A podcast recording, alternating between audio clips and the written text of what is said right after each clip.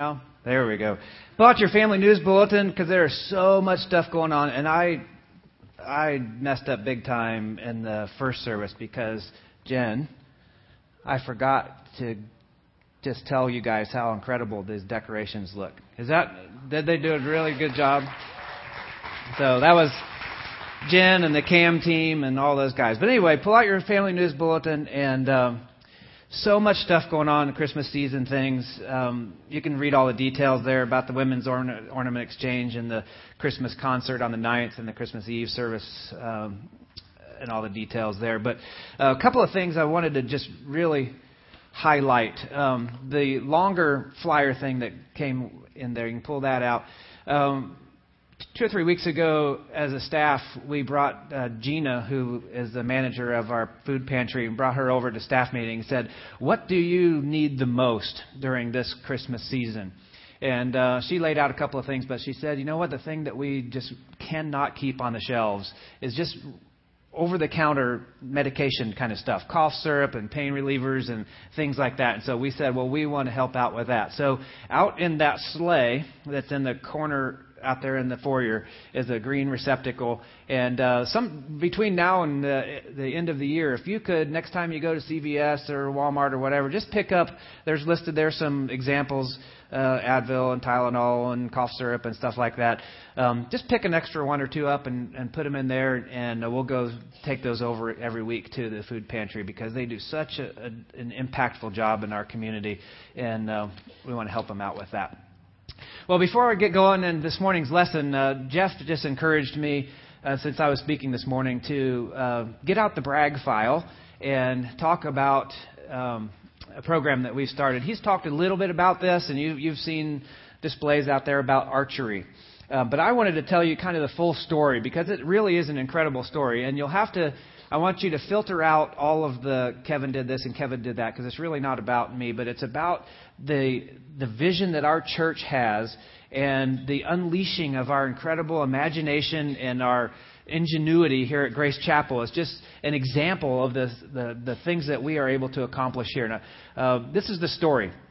Uh, last summer, Ben Steiger, who is founder and president of Harley Outdoors, and I uh, wanted to start an archery program for youth uh, from through Heart of the Outdoors, and so we invited the Ohio State um, Department of Natural Resource guy down, and he did a class and certified us as instructors for the National Archery in the Schools program. And so then we started an archery outdoor weekly thing for youth um, out at Heart of the Outdoors headquarters, and then um, I helped him uh, teach a Salvation Army camp at Camp Swinecki, and in an exchange, he helped me during our camp over here in the summertime, our outdoor camp, and we did some archery things, and and uh, and I began to think, you know what, we could do we could do something really really cool over here and develop this into something bigger and uh, not necessarily better, but bigger and more impactful for our community. And so uh, we were able to find a real a gracious donor who helped us purchase the equipment, all the bows and arrows and targets and the Kevlar net and all that kind of stuff, so that we could have our own program here. And I began to advertise um, this after school program and uh, try to recruit some kids here at Grace Chapel. Well, there was there was a good response to that, and we started an after school time. Well, that quickly uh, got very popular, and I thought, you know what, we could expand this and, and just make it even bigger. So I called the principal at Mason Middle School, or Mason, yeah, Mason Middle School, and I talked to her and I said, uh, hey, I would love to come over and talk to you about bringing archery to your school and teaching some of the kids. And, and she said, well, yeah, we, we'd love to hear you out, and so come on. And so we made an appointment. I went over there and I ended up in, in a meeting with, with her and the activities director and two PE teachers. Well, this was basically my message. I said, archery is hugely popular amongst our young people these days, and partly because of movies like Hunger Games and Brave and The Avengers all have archers in them. And I said, kids love archery. Everybody can do it. You don't have to be tall, short, skinny, fat, boy, girl. Everybody can do archery, and it's and it's very popular. You guys don't have archery equipment. We do. And besides, I was voted one of the coolest guys east of the Rocky Mountains, and so you should allow me to come teach archery at your school. And she said, I can't argue with those facts, so you should come on.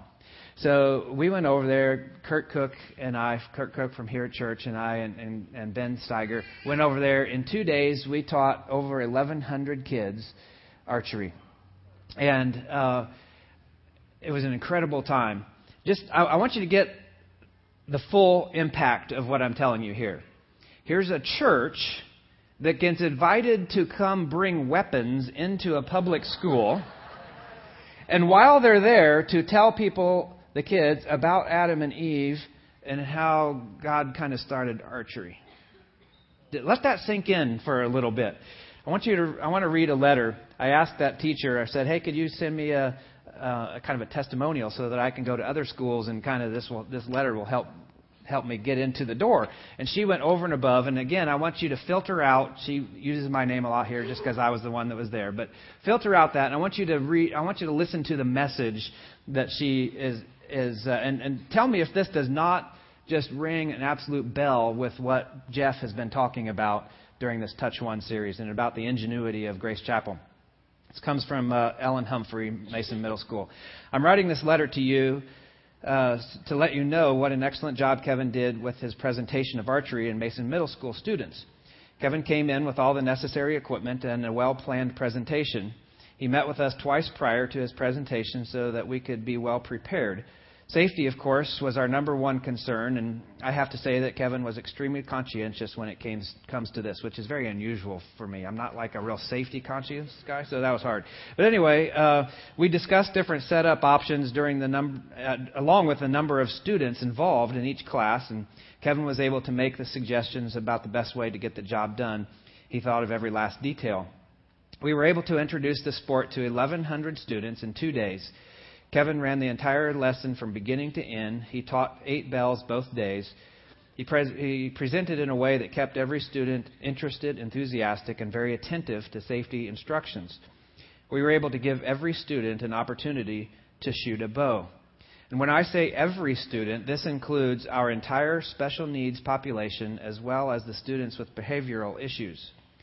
We run a 43 minute class period, and I've never felt rushed or at risk in any way. And needless to say, I was quite impressed with all of this. The students were thrilled with this opportunity. They were still talking about it two days after. I had students who had been absent come up to ask if we were ever going to get to do it again. The combination of state of the art equipment and Kevin's teaching and instruction made it possible for every student to feel success in their attempt to shoot the bow. Kevin's passion for archery and outdoor sports came through in his presentation. I would highly recommend bringing this program to, into your school.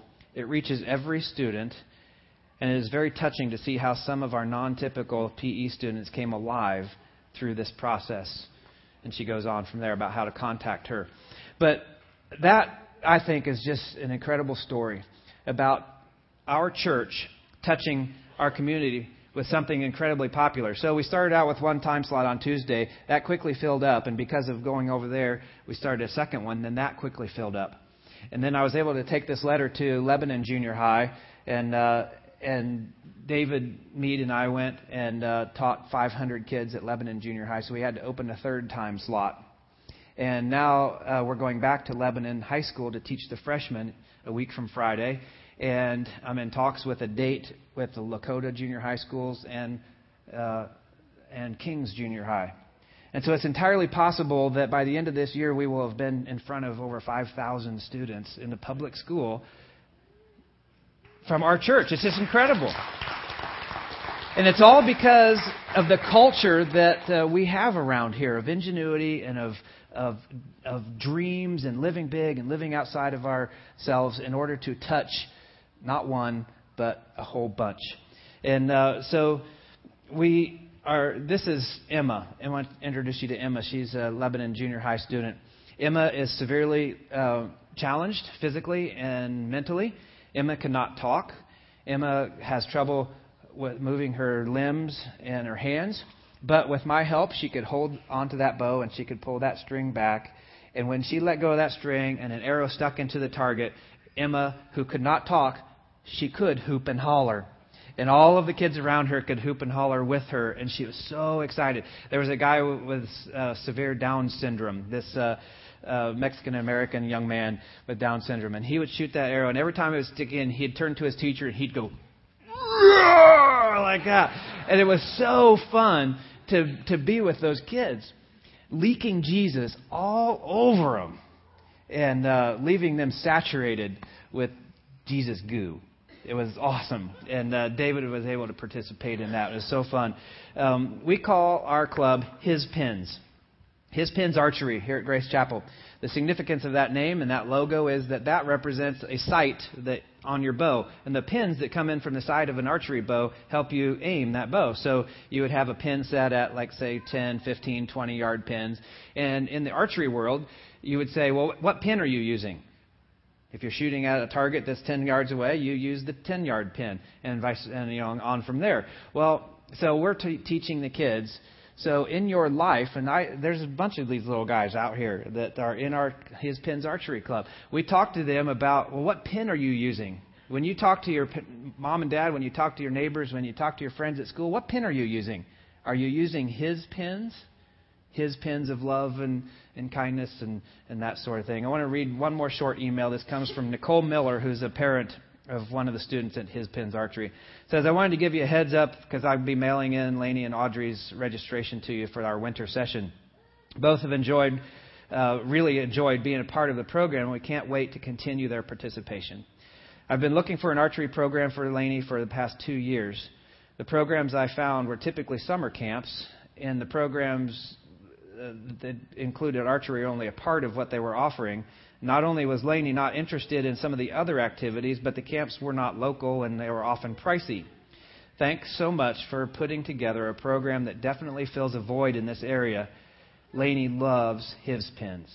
Not only is she learning about archery, but she's also learning about living a Christ centered life, having fun, and making friends along the way. It's a blessing indeed that she can be a part of his pins. And um, so, just a little bit out of the, the Grace Chapel brag file. It's fun, incredible to do ministry around here because of the, the imagination that we all have. And you guys are a part of that. Well, as we get uh, toward our lesson this morning, I want to play a little game first. And David, wherever David is, is going to come on up here. Come on up, David. And woohoo, David now, let's go into a game called Film Dub. What happens is you turn the volume down, like we're going to do in this little film clip here, and then they have to make up their own words to the scene they're going to see. Oh. Voiceover here. Yeah, you ready? yeah. Here we go. Anybody seen this show before? oh, young people. Okay, I got to straighten my hair up because I want my spiritual antennas to come out of it. Oh, there they are, my my antennas. Wow, I've never seen that before. Oh, yeah, that helps me pay attention. Okay, see this box? Hey, David, see this box? Yeah. I can hear people's. what kind of box is yeah, that? What well, what it's, you a, it's a box where I can hear people's motivations and their their their hurts Oh. and everything in this box. And Oh. hey, hey, what's that piece of paper you're holding? there? Oh, uh, this is a seating chart for the uh, the entire auditorium here in the church. Cool, that's Oh, yeah. awesome because I can pick up signals, and uh, I think I hear Oh. a person in Golly. row two, Gee seat three. Oh yeah, Okay, right check here. that out. Oh, yeah, that lady uh, with the weird sweater on. Yeah, yeah, yeah. Oh, yeah. Well, not her, the other lady. Oh, oh, oh. But uh, but Yeah, right I. I think that lady is having some trouble at home. Yeah, we look. should go talk to her. Looks like she's hurting really Uh, bad. I in can't fact, believe. I can. I think I can boost the signal. What? You think I can boost What? the signal? So maybe I can. Okay. I think I can. I'm well, so what, what about the phone here? What's going on Huh? with that phone? Oh, yeah, there's like this thing in the phone, and I can put it into my little radar thing and make it twice as strong. That's- okay. Watch this. Check it out. Very Christian of you. Ooh, yeah, uh huh. Uh, yeah. Row eight, seat 14 Mhm. Look that up. I, I think that's my mom. Oh, But no. I, can, can you believe? what's going on with your mom? You're, okay. Have a good day. David Mead, everyone.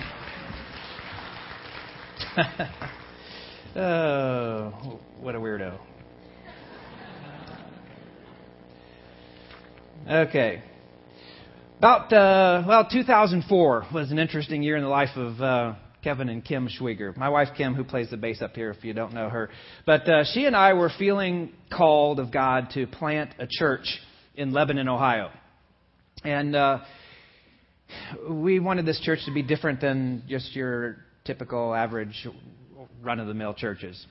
Uh, partly because of uh, a study. There was another church in Lebanon, a Baptist church. I was friends with the pastor there, and they were planning on moving from their present location that was near the, cent- the center of Lebanon out to kind of the outskirts. And so they paid a whole bunch of money to have this uh, demographic study marketing kind of group come in and, and do this study on all of the demographics of Lebanon, all that kind of stuff. Well, one of the things that they asked people, you know, income and number of people in their family, all that kind of stuff. But one of the things they asked was, do you have a connection with a local church?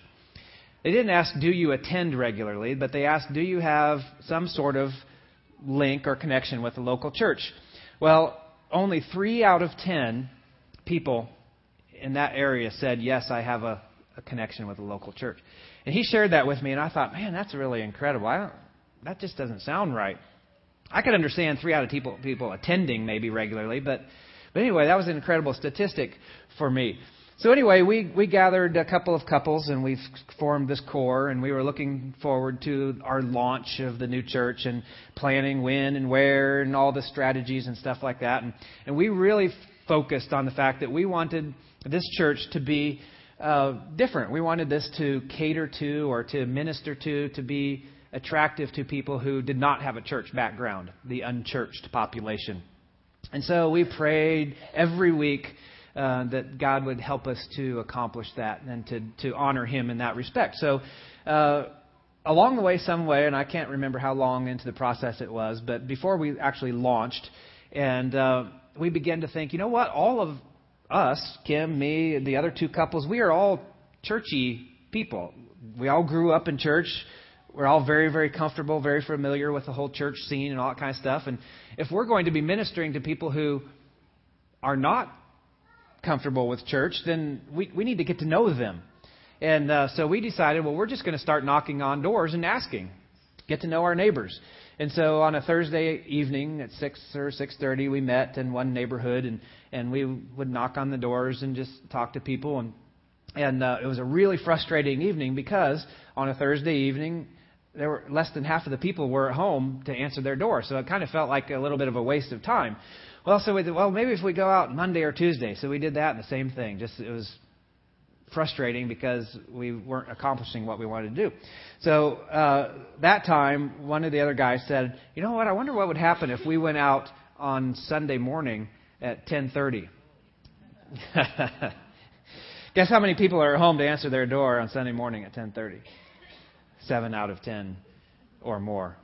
And uh, so that was an incredible season for like three or four or five months straight. We did nothing but knocking on doors on Sunday morning. And we would knock on, here's how it went. We'd knock on the door, hey, my name's so and so. We're thinking about starting a new church here in town. We just want to get to know our neighbors. We're not recruiting you for anything. We just want to ask this question Why do you think people don't go to church? the answers that we got blew my socks off. Part really, really exciting for me. Part really, really, really indicting of the church. Part embarrassing, but just completely rewarding. Of those seven or eight out of ten people that answered their door, I would say that seven or eight out of ten of those people, here's their answer. In one way or another, they would say, interestingly, I would, I would ask, why do you think people don't go to church? They would answer, I don't go to church because church is a foreign, intimidating, scary environment where I feel like I don't belong. Talk about getting hit with a two by four. To have someone in your community say, I don't go to church, this place where we feel totally comfortable. I don't go to church because it's foreign, intimidating, scary environment where I feel like I don't belong. And that was an immensely rewarding time in my life. Very scary, sometimes nerve wracking, sometimes depressing, but ultimately a really, really cool time in my life. And I learned a lot of lessons from that time. And uh, I want to tell you three, three biggie lessons. I call them lessons from the, for, from the front porch. Uh, more accurate, accurately, it might be lessons from a thousand front porches. The first lesson I learned was that people are much more willing to talk than I am to instigate or to initiate a conversation. People are much more willing to talk to me than I am to initiate the conversation. You know, the lie, here's, here's the lie. The lie says, he probably won't want to talk to me. She probably doesn't want to talk to They probably won't want to talk to me. And let me tell you, that is a lie that comes straight from hell. It's absolute lie. Because once we initiate that conversation, we find out very quickly that the person to whom I'm talking is much more willing to talk to me than I am to instigate that. It's all fear based. We buy into that lie. You know, God says in, in His Word in 2 Timothy, He says that God did not give us a spirit of fear, but a spirit of power and of love and of self discipline, a sound mind. We, we can't walk around with a spirit of fear. That's not from God. So if it's not from God, from where does it come? My second lesson that I learned was that I come away from those conversations at least as blessed as the person to whom I'm speaking. I come away from a conversation at least as blessed. You know, I go into a conversation, I'm, I'm using I, but we, we as pastors, we as church people, we as missionaries, we fall into that trap too. We, we go to the mission field, we're going to bless these people. We're going to share this. I'm going to bless whoever I'm talking to whom I'm talking. But the reality is that I come away from those at least as blessed. And it's an incredible time. We would go, we would try to talk each other out of every, we would try really hard every week to talk each other out of doing this because it's kind of scary. Well, you know, maybe they don't want to talk, and maybe it's not as valuable as we think it is. And all of that is just deceptions. But we would come away jazzed and just giddy talking about the conversations that we had. The third lesson I learned from A Thousand Front Porches, and this is one that has the most lasting impact in, for me, and was that there is a story behind every door. Literally. There is no such thing as a door that has a family that is perfect and healed and and has it all together. There's no such thing. There is a story behind every door. We would ask that question, they would say some form of those answers that I told you, but quickly they would add a caveat to that, and they would say, Well, I can't go to church because I have too many tattoos, or I, a, I can't go to church because I'm divorced, or I can't go to church because my kid's in jail, or I can't go. And, and very quickly, those conversations that I thought would just be, that they would just close the door on me, I can't tell you how many times I was invited in. Come sit down with me. I want to tell you something. because every door has a story behind it, including mine, including yours. And, um, you know, the, the, the, the Wisteria Lane picture with the white picket fence is so misleading. Because on the outside, things look great and hunky dory. On the outside, there's so much hurt going on. And it was really for that reason, you know, we found out, we kind of identified why we wanted to plant the church kind of after the fact. God was calling us to do that, and we found out exactly why by doing that. I call it my Popeye moment. Those of you who are uh, old enough to remember the Popeye com- uh, cartoons, you remember that every, episode was pretty much the same, right? Popeye and Olive Oyl, they're having fun together. He's liking her, she's liking him, and they're doing their thing. And, and at some point during the cartoon, um, Brutus starts picking on Olive Oyl, right? And trying to woo her away from uh, from Popeye. And so Popeye starts getting madder and madder and madder and madder. And then at some point in the cartoon, two thirds of the way in or whatever, what does Popeye say? That's all I can stand. I can stand no more. And he goes and gets this bag of spinach and he squeezes it. It goes up in the air and into his mouth. And then he grows his muscles. And he goes and just beats up Brutus. And then all is well in Popeye world. But that's all I can stand. I can stand no more. And I felt myself getting like that in my church experience. I felt like so many pastors, so many church leaders, and I'm not I'm, I'm talking kind of church in general here, kind of a grouping us all in, but so many times churches and pastors love to say things like our biggest mission field is in our own backyard. And so many of them fail to do number one thing about it. Our biggest mission field is in our own backyard. Let's get right, and then do nothing about it.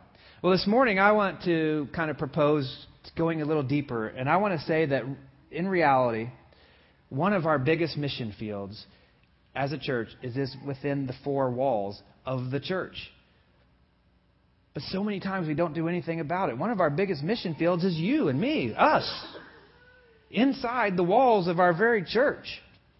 Uh, during this current uh, Touch One series, Jeff and David a few weeks ago have been talking extensively about uh, every one of us being a minister, every member being a minister, and how we can touch one, how we can touch a hurting community, how we can touch a hurting country, how we can touch a hurting world.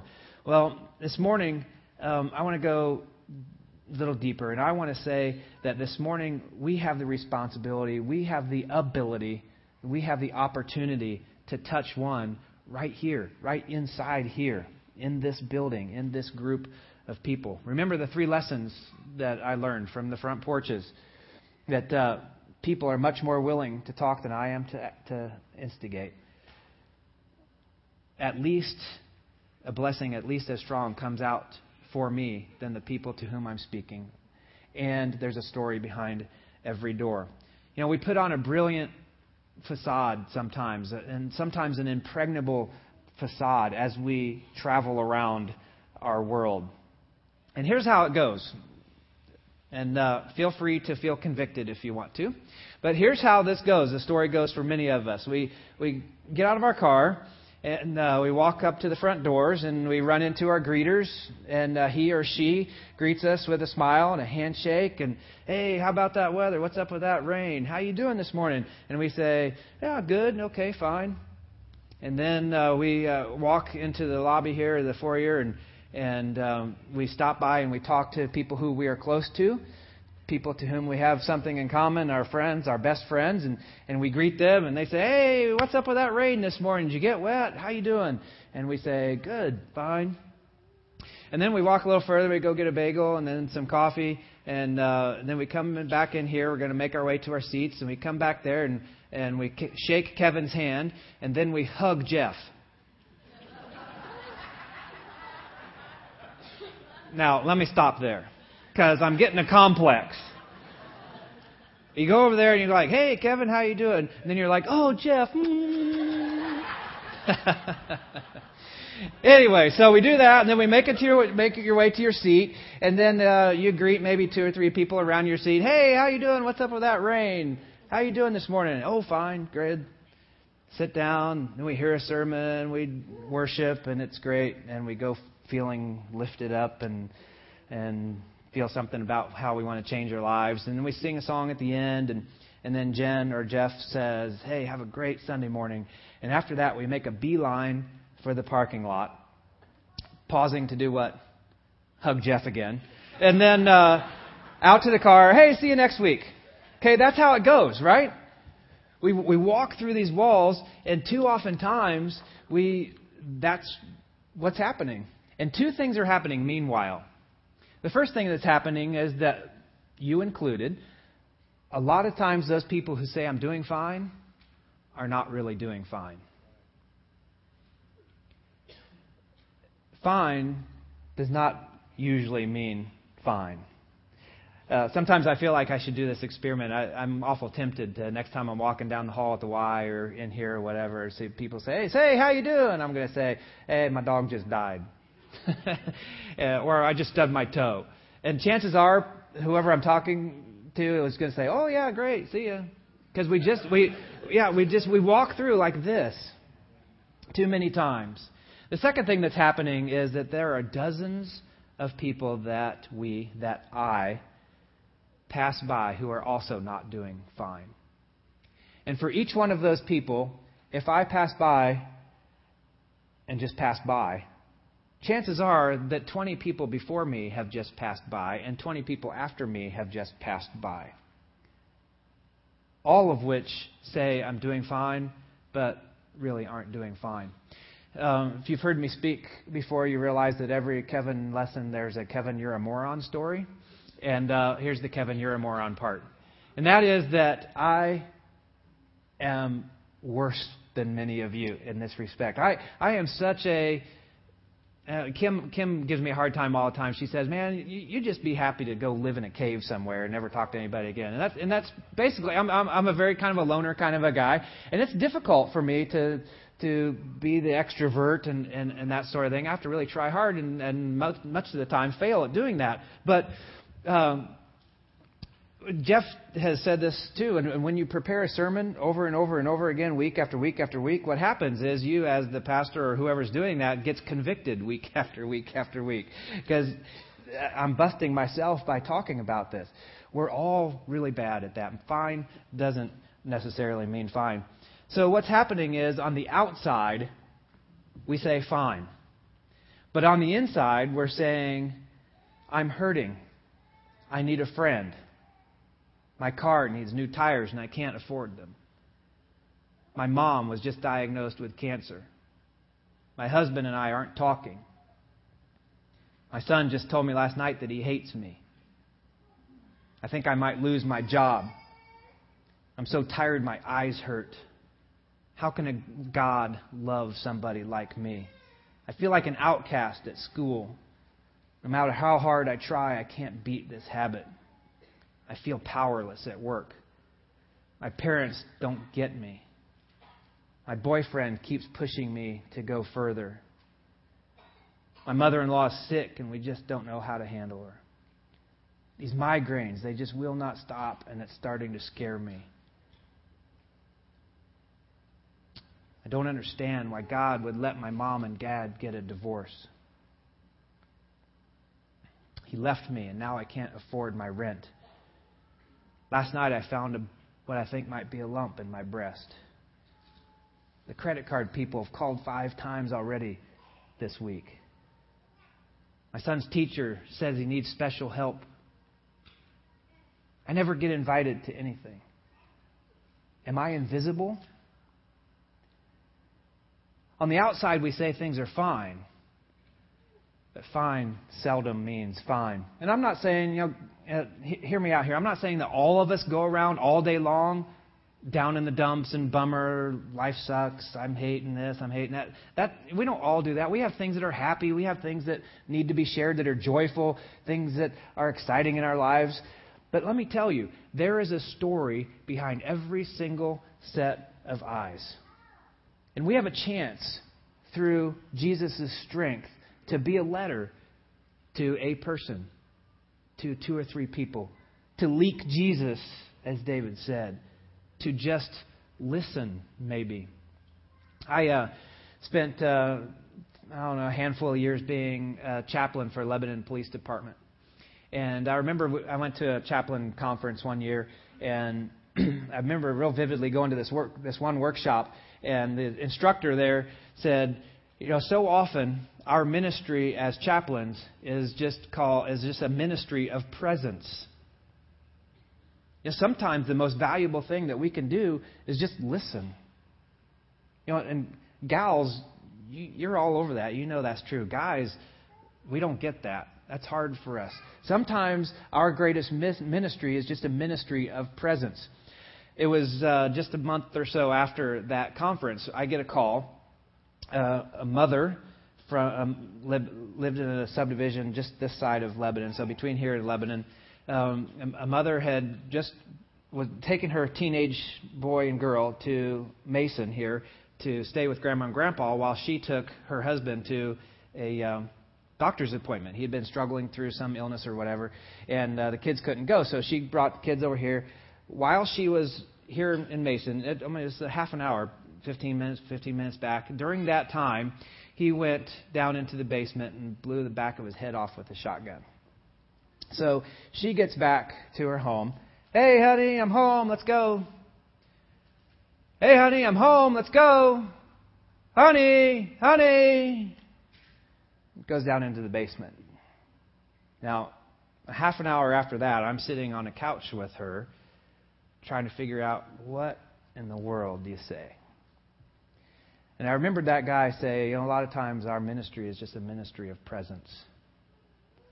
And I was able to minister to that lady just by sitting on her couch with my arm around her, saying absolutely nothing.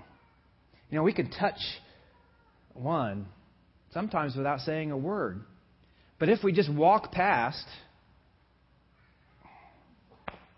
you know, she, uh, at one point after a long time sitting on that couch, she just stiffened up all of a sudden. She said, oh my God, the kids, they don't know. So I said, just why don't you hop in the car? Let's drive to Mason. I'll go tell the kids with you. Sometimes our greatest ministry is just a ministry of presence. So, as we respond to uh, Jesus' call to touch one, how are we going to do that? How, what's that look like? How's it operationally? How's it work?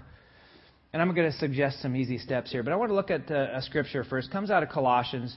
This is Colossians 4 2 through 6. And, and I know that the context here is not exactly uh, what we're talking about, but there are a few phrases here, and I'll point them out that I want us to pay close attention to. I'm going to read this. Devote yourselves to prayer, being watchful. That's phrase number one. Being watchful and thankful. And pray for us, too, that God may open a door. That's another one. Open a door to our message, so that we may proclaim the mystery of Christ for which I am in chains. Pray that I may proclaim it clearly, as I should. Be wise in the ways you act toward outsiders. Listen to this. Make the most of every opportunity. Let your conversation always be full of grace and seasoned with salt, so that you may know how to answer everyone. What I'm suggesting this morning is that we keep our spiritual antennas up, just like my Martian, my, or my favorite Martian, the guy, his little radar box. You know, with our spiritual eyes ready to see, our spiritual ears ready to hear, and our spiritual actions and motivations ready to touch one anytime we can. If we simply walk through church with blinders on, you know, we were at a bunch of us were at uh, the Lebanon Horse Parade uh, last evening, hundred or so, uh, just beautiful lit up carriages with all sorts of horses, from miniatures up to Clydesdales. And uh, um, as a horse owner, uh, if if your horse is skittish in any way, you put those blinders on, right? And you and so that they can't be distracted or scared by something in their peripheral vision. And that's why they do that for horses so that they will remain remain unscared. But that's too many times that's what we do. Right? We go through our life with those blinders on, partly because we don't want to be scared by what we see, partly because we just want to stay to ourselves. But if we do that, we waste huge opportunities that God puts in our paths every single day. So to help us do better at this, I want to suggest five easy steps that uh, that we can do, and they'll mirror back to that uh, scripture that I just read. Number one, first step is just look around. Right? The scripture said, "Be watchful." Just look around. By design, God has placed six, seven hundred people here at Grace Chapel in your path, literally directly in your path. These are people that, just like you, are created for a purpose, on purpose, and in His image. People that need touched, just like you. Just look around. You don't even have to try. They're in your path. You'll bump into them. Look around. You know, uh, don't enter these places, these walls, with those blinders on. Kevin, quit being a coward and talk to somebody that you don't know. Quit being a coward. Talk to somebody you don't know. Secondly, look up. God answers prayer, doesn't He? That's why we talk to Him. God answers prayer. So set aside some time each week, maybe right before you get to church, on your drive into church. Set aside some time to ask God to help you, to help open a door. Remember the scripture said, God, open a door. Pray that He'll open a door, that He'll uh, give you the courage to initiate some conversation with somebody that's new to you. Remember, people are much more willing to talk than you are to initiate. And also remember that fine seldom means fine. It's scary. Ask God to help. That's what He's there for. Thirdly, look out. Watch for ways to build friendships. The scripture said, make the most of every opportunity. You know, spiritual antennas help us pick up on like interests, things that we have in common. When we have those spiritual in, uh, antennas up, we pick up on those things as you talk to somebody. You know, an invitation to a ball game, to a church function, maybe an invite to your house for dinner, all those things go a, a huge long way towards developing a relationship that's going to be blessed, blessing to both of you. Um, our our friend Donovan. He was in early service, and I didn't ask him if I could tell his story, but I don't care because he's big enough; he can handle it. So anyway, uh, Donovan is has been dating our daughter Whitney, and uh, Donovan, up until this point, has really had a frustrating family life. Has had a uh, a spiritual life that was either non-existent or confusing enough that it really didn't make sense to him. And uh, after dating Whitney for a little while and her kind of pounding on him a little bit and, and his kind of feeling uh, an emptiness inside that he couldn't really identify, he began to ask some questions. And, and she was able to touch him. And I, because Donovan likes to hunt and Donovan likes outdoors activities, I was able to invite him to some of the How Are the Outdoors things, go hunting with him, talk about that kind of stuff, start palling around with him. And all of a sudden, you know, Donovan's calling me and texting me, hey, good news, I accepted Jesus Christ tonight in my heart. And now all of a sudden he's here in church every single week because he begged his employer to change his work schedule. And now he's volunteering to greet out front. You know, when we keep those spiritual antennas up, hey, he has a like interest than me. Hey, in that conversation, I picked up on the fact that fill in the blank. And all of a sudden, you can be able to touch somebody on purpose. Fourthly, look forward. Remember that God is in control. Remember, Jeff told this, said, said this two weeks ago. He, he repeated it again last week. God is in control. The battle has already been won. Our responsibility is just to be faithful, right? To be full of faith. Now, have you ever tried to define for somebody the concept of faith? Think about that. If you were trying to, to, if somebody said, "So what's faith?" and you tried to explain it to them, what what would you use? How would you describe that? That's a hard thing to describe, right? I developed a definition for myself a few years ago, and uh, feel free to steal this if you want and claim it as your own. But I decided that faith for me was the ability to look forward to the hindsight. So think about that. Hindsight is what? 2020, right? So we can see things clearly in our hindsight when we look back onto something. So faith really is the ability to look forward with anticipation to the hindsight. To the time in which, okay, right now I don't get it, I don't understand it, I'm scared, I'm faithless, or I, I don't see what's going on here, but I know with certainty that sometime in the future I'm going to be able to look back and say, oh, so that's what you were doing, God. Oh, so that's why you had me talk to that person. Oh, so that's why you put that person in my path. Faith, the concept of faith, is to be able to look forward with anticipation. I don't get it now, but I know that at some point I'll be able to look back and I'll be able to see what you were doing, God. And my job is just to be faithful, just to be a conduit, just to be obedient. The battle's already been won. I don't have to fight for the battle. I have to fight until the battle or through it. Look forward. And lastly, look after. Stay close to those people to whom you're touching. Don't just do a hit and run. Stay close because remember that you also need a touch. Remember, there's a story behind every set of eyes, including your own, including my own. And so it behooves me, it behooves God's story to stay close to that person because I also need touched in return. And the two of us can bless one another, the two of us can touch one another continually. Jeff uh, said this the other week, uh, and maybe even last week, and, and I, I agree wholeheartedly because I've thought about this throughout you know, several years anyway. He said something, I'll paraphrase here, but he said something to the effect that I don't want to, 40 years from now, look back and wonder if I had any impact. It, I, I don't know if scares me is the right term or what, but I, I personally, I, Kevin, I don't want to look back 40 years from now and go, so what was the big deal? I, I want to look back and see a trail of touched people. I want to look back 40 years from now, 50 years from now, and say, oh, there's one. There's a guy that was touched. There's a gal that was touched. Oh, yeah, I remember I built into that person's life. And now she built into five others. And now he built into six others, and there's this ripple effect that's following me. It's like a Doppler effect following my path. I'm, that's what I want to look. I don't have to be like Mr. Evangelism guy who like saves the world.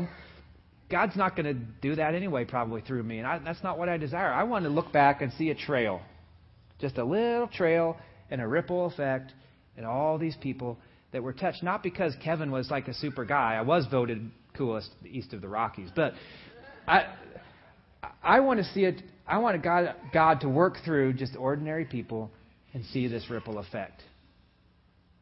And the question for you this morning is what about you? Is that what you desire? Can you see God doing that through you? You know, Jeff also has talked many, many, many, many times, and he'll say the same thing until the cows come home. He'll say that every person can touch. And just because I don't feel worthy, just because I'm not like, you know, whatever super Christian is irrelevant. God can work through every single one of us. Do you want to look back at the trail of people that you've touched? Let's pray. Jesus, I thank you for this morning's time with you. I thank you for the challenge, sometimes which is, um, oh, makes me feel kind of icky inside because uh, I don't feel up to it. Sometimes that challenge feels really, really exciting, but every time it's it's it's with you that I want to go forward and I want to touch people. And Jesus, I invite you to um, enter my thoughts, to enter my motivations. I give you permission to search my heart and to identify things that I may not have identified before. Jesus, I want to walk with you, and I want you to walk with me shoulder to shoulder. It's in your name that I pray. Amen.